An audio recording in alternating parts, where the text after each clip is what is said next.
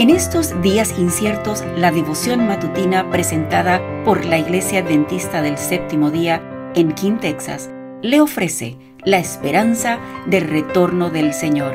Maranata, el Señor viene. Muy buenos días, hermanos. Soy William Londoño y les traigo la matutina para hoy, 18 de febrero. Sin autocrítica no es posible. Velen y oren para que no desfallezcan en la prueba. Mateo 26, 41. ¿Qué puedo decir para despertar al pueblo remanente? Aconsejo a todos los cristianos a que hagan autocrítica con plena y cabal confesión de todos sus pecados, para que eso pueda ser tenido en cuenta en el juicio, y el ángel registrador escriba el perdón frente a sus respectivos nombres. Mis queridos hermanos, si no aprovechamos este tiempo de gracia, no tendremos excusa. Si no hacemos un esfuerzo especial para mantenernos en guardia, si no manifestamos un ferviente celo para arrepentirnos, el tiempo de gracia pronto acabará y tendremos que oír aquello de pesado ha sido en balanza y hallado falta. Daniel 5:27.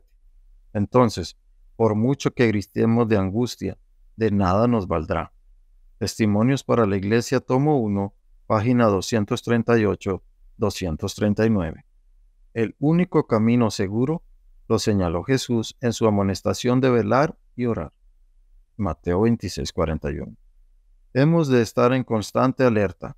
Nuestros corazones son engañosos, estamos rodeados de todas las debilidades y flaquezas humanas y Satanás está decidido a destruirnos.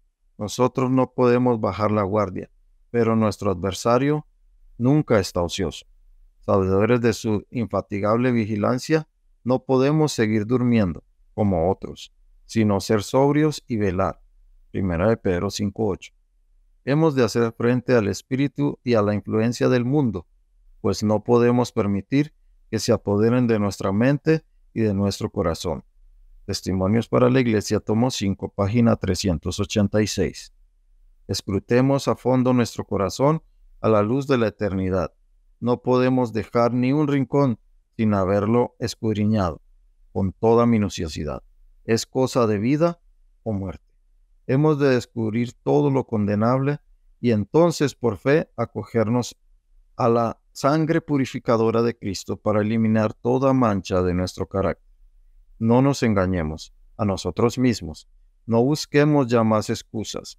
Hagámoslo con toda honestidad y entonces, cuando nos demos cuenta de cuán pecadores somos, caigamos quebrantados a los pies de la cruz. Jesús nos recibirá sin tener para nada en cuenta lo contaminados que estemos, y nos purificará con su sangre, y nos limpiará de toda impureza. Así nos preparará para participar de la compañía de los ángeles celestiales en un cielo puro y armonioso, donde no hay discordia, sino plena paz y gozo. Testimonios para la Iglesia, tomo 2, páginas 74 y 75. Este mundo es una escuela preparatoria para la escuela futura. Esta vida es una preparación para la vida futura. Aquí tenemos que prepararnos para la entrada en, los atrios celestiales. Testimonios para la Iglesia, tomo 8, páginas 211 y 212. Gracias por acompañarnos comparta con otros esta bendición y recuerde seguirnos en las redes sociales y visitar nuestra página web. La información la puede encontrar en las notas del episodio. Bendiciones.